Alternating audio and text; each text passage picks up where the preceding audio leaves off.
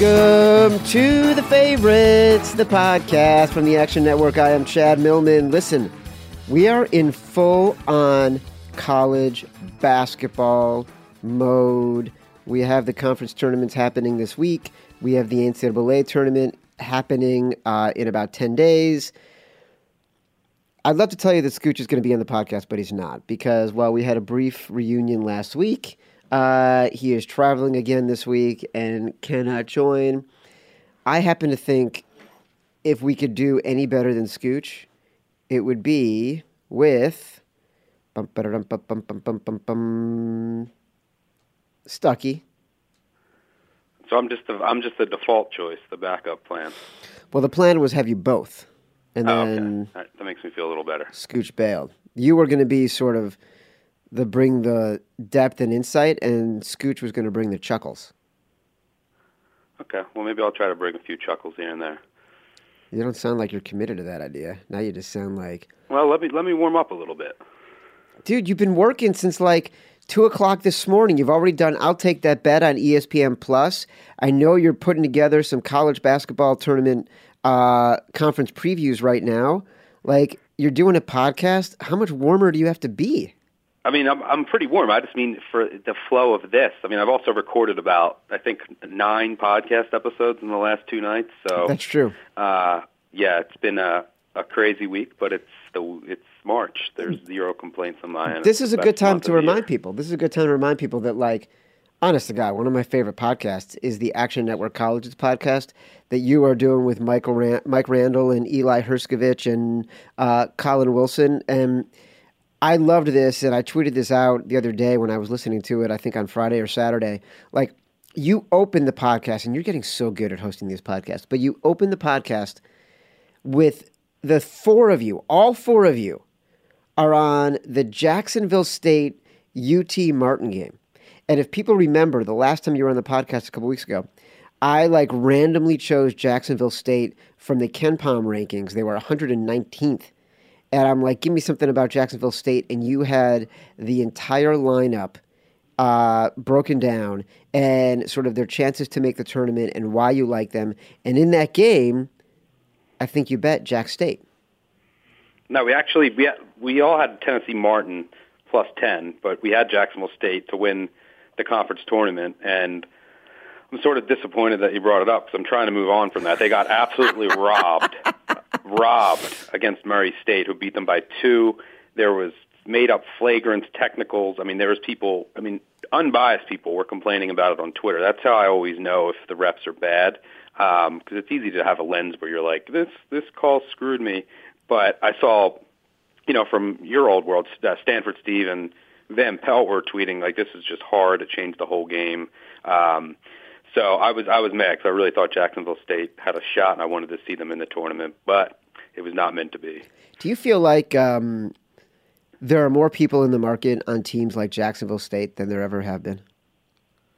Uh, yeah, I mean, it's and it's only going to get it's only growing. Um, so just, I mean, what's there's a data revolution in college basketball, and it's creating more efficient lines than we've ever seen, especially with totals.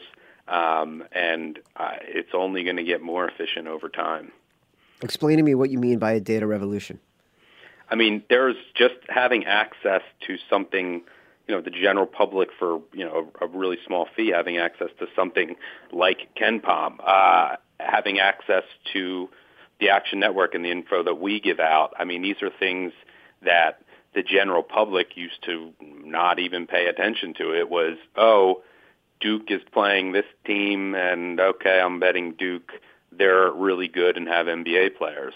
Well, now people are, you know, starting to understand efficiencies uh, and you know certain strengths and weaknesses of certain teams. And you know, I I hear people that have bet their whole lives that never would say, you know, I think the line is going to be this or this line is too high because of this. That and it's just a new lexicon out of them that I never heard them talk like that. And uh, I think it's a good thing that we have more informed, uh, a more informed betting public. It's what we're ultimately trying to do at the Action Network. But on the flip side, it makes I think a more efficient market, and it's you know it becomes a little more difficult uh, to bet college so It's not like the early 2000s when you could have a total that would come out in November and it would move 30, 40 points sometimes if a certain team had a new coaching change and they were going to run instead of grind it like they did the year before. But all of that information is now out there, and it's just such a more efficient market uh, in college basketball. By the way, you can uh, get everything Stuckey's talking about if you download the Action Network app. It's free. It's so interesting that you talk about this data revolution because it feels like it's been happening for about 10 years, and it feels like it started with KenPom. Like everybody getting into KenPom and understanding the value of KenPom uh, and applying so many different metrics, uh, especially efficiency metrics and sort of offensive rating metrics and points per possession metrics that had never been thought of in college basketball. Yeah, I mean, a perfect example is you'll have these teams that are really underperforming or you know on the flip side they're overperforming they're getting a little lucky. And in the past you know those teams you know say a team was underperforming consistently over the first two months of the season uh, because they were underperforming you could generally get value in that team just by starting to back them. But a lot of these underlying metrics are capturing you know their true performance. And you could look i mean you can look at things like a luck metric um, but you can look at some of their underlying adjusted efficiencies and you can and i think the market is understanding how really good or really bad certain teams are uh, regardless of what they're doing on the court and how lucky or unlucky they're they're performing so you've been gambling on college basketball since you were like six months old and when you first started gambling to now how much has the idea of this data changed the way you handicap? Well, I mean, I've always been a a person that relies on data. Now, there's a lot more out there that I have access to, which is great. But I've always been a person that you know combines kind of art and science. So I'm in college basketball. I love situational angles. I mean, these are college kids that you're betting on. There are letdown spots. There are hangovers and letdowns and sandwiches. Now, it's not just, and this is what I always tell people, you know, I could train my little sister to pick these spots out, but it's a little, it's a little more complicated than that. You have to have a feel for it. You have to watch these teams and then matchups come into play as well because if, if a certain matchup is really bad for a team, it could override the spot. But I have always thought of myself as a, a cover that com- kind of combines the two worlds of the you know the the math slash science part of it and the art. And I think if you can do that successfully, um, combining those two worlds, I, I think that's how you can become you know the, the most complete college basketball handicapper because situational spots they do matter in college basketball. I will argue that to the grave. Well, I I agree. Actually, might be NBA is really interesting, right? Because NBA you can almost you you can you know for lack of a better term you can predict the situational spot college basketball situational spots and you had a great story this past weekend about six situational spots that you were looking at. So now i have two questions for you. Uh, let me do the first one. I want to get to situational spots. I'm going to make a note of that right now. Um, how would you find data and what data data mattered to, to you before sort of the internet democratized everything? Well, I mean, I would have to do a lot of the data myself. Um, so it was maintaining, and I don't have to do as much work in that regard now because of sites like KenPom. But you know, the the hardest part would be taking your taking numbers like you know number of points, number of possessions. You're getting points per possession on both sides, and then removing garbage time. And you, I would literally have to go through manually and do that. So what is garbage time in college basketball? I mean, it's generally when the starters come out, but people have different parameters. What's the lead have to be? But back way back in the day, you, you would have to go through manually and do that. Now, there's still a lot of that work that does get done by betters, uh, serious betters of, of removing those garbage time stats. There's some sites out there that do it, but everyone does it a little bit differently. Same thing applies to football as well you want to take out, you know, those statistics when a team is up 21 and they're just running the ball with backups at the end to really get their true performance. But it was just a lot of manual work, and you didn't because you were only I was only a one man operation. I didn't have nowhere near as many uh, data and, and variables as I do have access to today. But then again, it was easier to bet college basketball back then. So, you know, it's, it's both sides of the coin. It was easier to do, so you didn't need as much data. Uh, but now it's becoming more efficient. But the access to data is crazy. When did you see it really become hard? Like, what year did it all of a sudden we were like, boy, these advantages I used to have, they're kind of disappearing? I would say probably 2010ish is when I, I started to have those thoughts, and it's just it seems like it's just a, a growing force. Um, but yeah, I mean, I would say, you know, maybe about seven, eight, nine years ago um, is when I first, you know, had that aha moment, like, whoa, whoa, whoa this is everything is changing. Um, and yeah, you're. I think you're right. A lot of it started with KenPom. God, he ruined it for everybody. yeah, I mean, there was times I remember when I was betting on college basketball in like high school. I remember being on the forums, and this is early 2000s uh, when you could just blindly take, you know, a random team on a Tuesday night that was minus two, and you know, it would they would move. They say they were plus two, they would move to minus one, and you could blindly follow these line moves and reverse line moves in college basketball. They would you would have all these people that went tout based on it, um, but there was just a lot of simple things that you could do, especially totals. Uh, there was a lot of inefficiencies in the college basketball market that don't exist today. Well, certainly I remember, like you're talking about early 2000s, that's when I was out in Vegas writing the odds, my best selling book about guys who bet on sports for a living, and, you know, following Alan Boston. And, you know, he had, it, it just wasn't that hard to get money down. And, and, and like, he didn't have to chase numbers very hard. Like, he'd see a number, he'd get it really quickly. And he kept everything in a spiral bound notebook on um, white three hole punch lined paper. Um, I'm not. I'm sorry, not spiral bound. A um, three hole punch notebook, like one of those big binders, and he would just like have reams and reams of data from that he carries over from year to year on every single team. Uh, that's how he would make his numbers. Yep. Yeah. I mean, I have plenty of notebooks myself filled up. I still love writing. I mean, it's not as efficient, but I still love taking a, a notebook and I will take all of my conference tournament odds in there. But yeah, I mean, I I remember back. This is mid to late 2000s when on Saturday morning, for about an hour or two, uh, I would have conversations with uh, Mr. Boston about the college basketball card that day. No way. How yep. did you get in touch with Boston?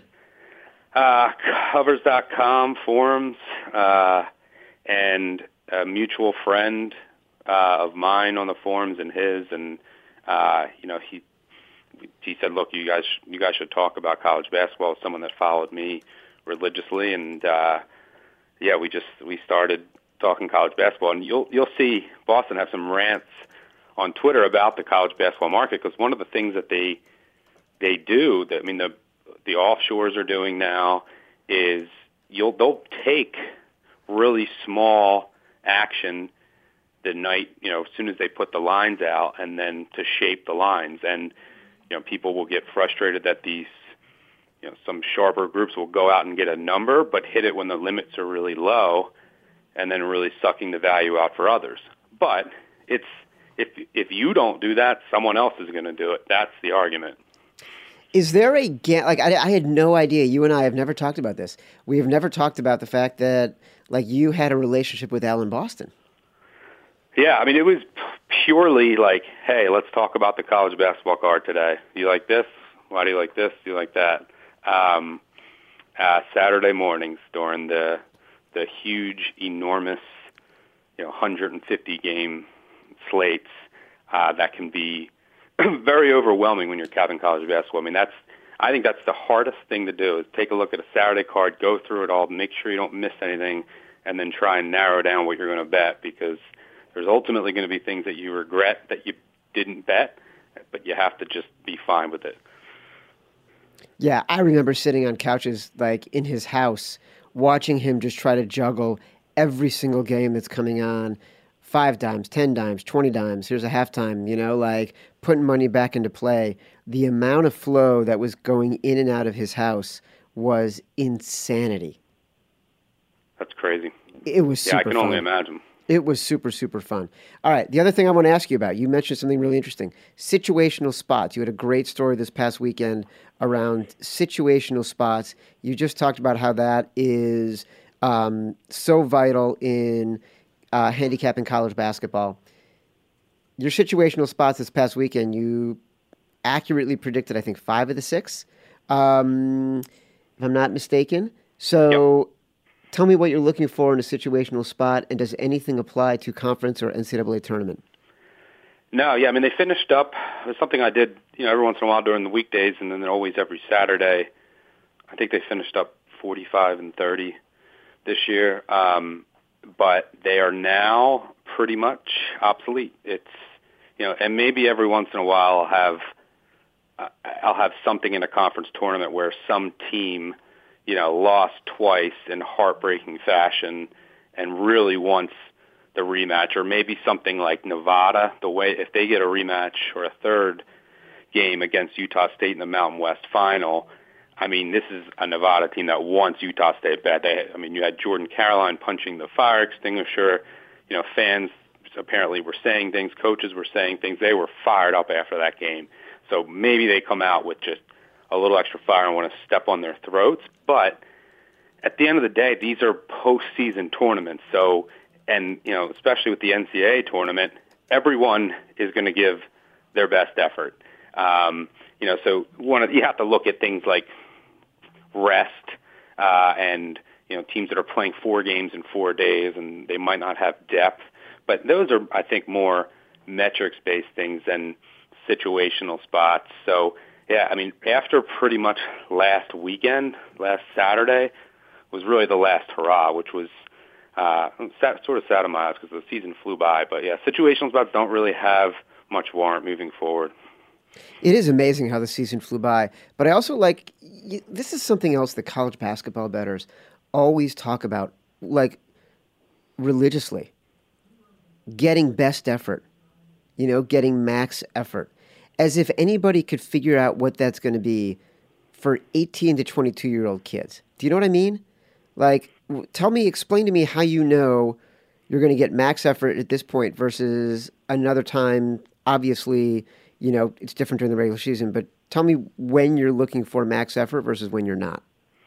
I mean, you don't know. That's the thing. People always say, you know, my my favorite is when people will point to a game where I'm like, I like this situational spot, and then they'll watch it and say, well, look, this, this they got beat. Situational spot doesn't mean anything. It's just like when you're capping games. You're not trying, you know, if you're just doing it from a pure numbers perspective, you're not trying to hit a hundred percent. What I'm doing with my situational spots is I want to hit, you know, ideally 55, 54 percent over time. So if I think I have an edge over a long period of time. Um, then I'm going to get it. There's going to be times when a team doesn't show up and you think they do. But again, it's it's really understanding the schedule, understanding the teams, really being in tune with, and it's a lot of that comes from watching a lot. But it's there's a there's an intuition part of it. There's a, it's it's not pure science. It's, a lot of it is art. I mean, a perfect example was Seton Hall this past weekend. I loved them versus Villanova because I mean the first time those two teams played, Villanova was up I think 45 at one point. Myles Powell had three points. I mean, that was absolutely their most embarrassing loss of the season. Now they're at home playing for the tourney lives, and you could see from the jump that team came up fired up on defense and was just there, all of their energy, and that's ultimately all I want when I bet these situational spots. But yeah, I mean, there's no science, there's no formula to it, which will which will frustrate, which frustrates a lot of you know pure math-based handicappers that that'll just say, "Oh, you're talking gibberish." But um, yeah, there's no. You have to be really in tune, watch a lot, and and then a lot of it's just part art. And some people can get it, and some people can't. All right, so we're in conference tournaments. Uh, everyone's going to get going this week. Tell me what you're thinking right now. What are you looking at? If you had to prioritize your futures bets for conference tournaments, rank them for me. Force rank them. Well, I mean, so a lot of what what I'll look to do is I'll I'll have a few lottery tickets, and you know I'll take a shot on a team like a Penn State. I don't have too much invested in it, but a Penn State at sixty to one, uh, they're playing as well as anyone in that conference they're really a top 35 team in the country, and they won't make the tournament. But this team is playing so well, and I think that they can make a potential run, provide a hedge opportunity. Same thing with Syracuse; they're always tough in a tournament setting. They're 80 to one. They're going to play Duke after a, a cupcake first game. Zion's first game back. It might be tough to assimilate him in. Might have a little rust. Duke can't shoot the three. Terrible zone offense. So I'll have a couple lottery picks, but what I really like to look for and my biggest investments, and I'll have a piece on my favorite conference tournament futures for all the ones. There's 11 that start tomorrow. I like to look for mispriced futures based on the implied odds. And what I mean by that is look at the the Big 12 is a perfect example. You can find Texas out there at 12 to 1 to win the Big 12 tournament. They're going to they play in the quarterfinals against Kansas. And Kansas is out there at about plus 350 when those two teams play, it's going to essentially be a coin flip. I mean, the line will probably be Kansas minus one and a half, minus two, but Kansas is plus 350 and Texas is 12 to 1. That's outrageous. It really should be Kansas 6 to 1, Texas 7 to 1. There's a couple things driving that. Kansas name recognition, what you know, their success in the Big 12. A lot of people always want to bet Kansas to win the Big 12. This just isn't the same team. I mean, they have two regulation wins all season long on the road. Two. One of them was at Oklahoma State, who had a three a wide open three to, to tie it at the end of the game, and the other one was against against Baylor. That's it. This is not your older brother's Kansas team. And Texas had a huge slide to end the year. They were one and four in their last five. But over those five games, Kerwin Roach was Kerwin Roach, excuse me, was suspended. He's back now for the Big 12 tournament. He's their leading scorer. He averaged about 15 a game. They have about six other guys that average between eight and ten, but they have no real guy who could take over and and shoulder that scoring. They need Roach. Leads their teams in steals. They're a completely different team with Roach back. So there is just a ton of value with Texas based on this market assumption that Kansas is going to beat them. But that's basically a coin flip game. So Texas is one of my favorite ones at 12 to 1. Now they could go out and get beat by Kansas. It's a coin flip game. But at 12 to 1, I'm willing to take a shot on them. That's such a great stat. Two regulation wins during the regular season on the road. All year. And their only other one was uh, at TCU in overtime. Um, and that Baylor game was, you know, the game after Baylor lost one of their best players in Tristan Clark. But they've just been a horror show on the road away from Lawrence. They're still tough as nails in Allen Fieldhouse. But, I mean, just look at some of the the splits. I mean, they would beat Kansas State at home easily, but lose at Kansas State. They beat Texas Tech at home easily and lost by I don't even know 60 in Lubbock. This team is so young, and they're they are just they're away from Allen Fieldhouse. They are so vulnerable. I actually think Texas is going to get them in the first round, but it's again, it's just a coin flip, and the difference in the price, twelve to one to three to one, is crazy. All right, so that's one. Give me another. Uh, I also think the Pac-12 offers some value uh, with Oregon. Oregon, you can find them six, seven to one. Thing is, they're going to have to win four games in four days. But their first game's against Washington State, who is quit. They're done. It's going to be an easy win for them. And this is a team that's really coming on at the end of the year. They've dealt with a ton all year long. So they had Bol Bol, who was their big their seven foot big man who averaged 21 and 9. He went out for the year in mid December. Uh, they had, you know, Louis King was out for a while, Wooten was out for a while. So they were just had a lot, were in flux all year long. But now they're finally starting to get an identity, play together. They ended the year on a three game winning streak, including a win at Washington. And, you know, Dana Altman is just a great coach. What, in a, especially in a tournament setting, he's constantly changing his defenses. They're one of about 25 teams that will throw in uh, a zone over 50% of the time, and they'll throw a lot of man, and they'll even press a quarter of the time. So they're just keep they keep teams off balance, which is tough in a tournament setting. Uh, this team's really coming on. It's just a wide open Pac-12. I think Washington is the most dangerous team in the NCAA tournament because of their zone. But these teams have all seen that Washington zone multiple times now. That's why I think you're seeing Washington struggle down the line. And in a crazy Pac-12, I think Oregon is going to make a run to the final here at least. Washington and Marquette, two teams that I was so high on about a month ago. I bought uh, futures tickets on both of them. I bought futures tickets like in a rush after listening to the first Action Network Colleges podcast of the season with you and Eli and Mike and, and Colin Wilson. Um, these teams have freaking cratered. Uh, I think I have another call coming in. No. Um, the, the, listen, it's just a podcast. Why don't you get it? The uh, look, what I'm saying is, is Washington, and I've been preaching this. There is zero reason to worry about Washington. Um, they're, I mean, unless they don't get in the tournament, which I don't think is going to happen. But they're they're Syracuse West. That's who they are. Their head coach was an assistant for under Boeheim for 20 years. He went out there and you know and he installed the same exact two three zone, and they do it actually more. They're the only team that runs zone more than Syracuse this year, and they're actually doing it with more effectiveness. But you'll see at the end of the year during the regular season in the past where Syracuse struggles. I mean, this isn't a team that gets a one seed, a two seed every year, but then they get into the tournament and they're playing these teams that haven't seen that zone with all of its length, which Washington has as well, and teams are lost in these foreign gyms that they're not used to playing in. And so Washington's going to be the same exact thing as Syracuse. Syracuse will be just as dangerous as they always are in the tournament when they get in, and you know these teams will be around maybe a seven, an eight seed, uh, and they are just a team you do not want to play because all they do is play that zone. They have one of the best defenders in the nation in Thybulle. They're one of the most experienced teams in the nation. They're actually number one in minutes continuity, which is a KenPom metric that looks at minutes played last year by all of the players on a team compared to this year. And they're at over 90%. The average is around 50.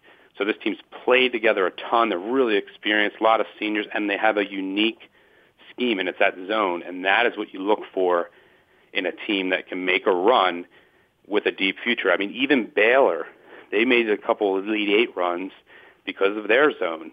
And it, it's just these unique, a lot of times it's zones that teams aren't used to seeing can trip up anyone in the tournament. Marquette, is a different story. I, I, Marcus Howard is wearing down their, their turnovers. Their defense has just been bad. I mean, I'm I, I'm actually hoping that they get bounced early in the Big East tournament, get a week off, figure things out. Marcus Howard can still take over game, go for 50. They're not dead in the water, but they, there's some worrying signs there. What do I do with Murray State? Uh, I mean, it's. I think that's. I think you want to wait and see I don't think you want to buy a future on them now. You want to wait and see what their bracket looks like. But I'm not a buyer in in Murray State. I mean, you can look at a lot of these teams historically in college, these mid majors. If you look back at a lot of the teams that made deep runs, they're not generally driven by one star player. And Murray State is a one man band. I mean, it is Morant, and that is pretty much it. I mean, there have been there have been mid majors with NBA stars that never even make the NCAA tournament. Damian Lillard comes to mind, um, but you don't really normally see just a, a one-man team make a deep run from a mid-major uh, in the NCAA tournament. Pretty easy to scheme against. They're going to get killed inside. I mean, if they play a really guard-heavy team, I mean, Morant can maybe win a couple games, but I think it's going to be tough for Murray State. I'm not I'm not a buyer. I'm actually would be more intrigued with Belmont and their motion offense if they get in. I mean, they're it's an outside shot for an outlaw at large, but uh, it's just Morant and that's it. I mean, maybe he can go for 40, 45 and and pick up a win or two, but I don't like their chances to make a really deep run. As a regular better, as someone who could be described practically as a professional better, I think the most polarizing team in all of college basketball for betters for years, decades, has been Duke. Where do you stand on Duke as a team to bet on? Uh, I personally despise Duke basketball, and the reason I do, and the reason I carry it through, and I don't let it affect my handicap, and I'll bet them at times. But generally, I would think that they tend to be a little overvalued in spots. Their home court is fully captured in the market. But the reason I hate Duke is the reason that I started betting. My dad is a huge was huge Duke fan. And in the 90s, when I was a kid, seven years old, eight years old, I used to bet him $20 that Duke would lose every game. And it was the, the greatest betting scheme ever because if Duke won, and they would win almost every game but one every year back then, uh, he wouldn't make me pay him $20. I mean, I was a seven-year-old kid. But if that one game that Duke lost, I would get 20 bucks. So I grew up rooting against Duke. I grew up when my dad was at the Duke Kentucky game, and he was sitting at I think it was at the Spectrum, the Laettner shot when he went 10 to 10. He was under the basket where Laettner made it, and uh, I don't really remember this, but my mom, I think I was, I think I was eight. My mom says that I cried, and then I wouldn't talk to my dad for a week. and now I. uh am dating and will eventually marry a girl that's and live in Lexington that went to Kentucky. Her whole family are Kentucky fans. My dad says that the only reason I'm doing this is to still get him back for that shot. So wait, you're going to propose? Uh, yeah, eventually, sometime later this year. Does she know that? Uh, I think so. You think so, or you know so? I know so. Because you she told knows. her. You said I'm going to propose, or she said, "Asshole, you better propose to me before the end of the year." Uh, both? No. Yeah, no. I I, I, I told her uh, that I would. I know that I'm going to be with her. I mean, she's a she's a she's a better too. It, it was meant to be. Um, but no. So I have a personal reason to hate Duke, but I also love them because it's the reason that they got me into betting. But I tend. I mean, a lot of the hate also comes from the they. They're no longer this team, by the way, but they started the whole flopping revolution, and you know, so I mean, people always hate the flops and all the calls that Duke would get on those flops. Now they're just an NBA team, so they're not like that. I mean, now now the new Duke is like Wisconsin, uh, and you know all of the flops. So, but I think that drives it a lot too. All of the the Cameron crazies, the floor slapping. There's just a lot of things that you know are unlikable for Duke. But I think it's good for college basketball when Duke is really good, which they usually are. Did you buy her a ring? Uh, no, not yet. All right. Well, if you need help with that, let me know. What's that? If you need help with that, let me know. We'll do. All right, Stuckey, I got to go. I got a meeting. I can't sit around and podcast with you all day. I could shoot the shit. I could hear about what's going to happen with your engagement. We could talk about college basketball. But you're busy. You're a multimedia superstar.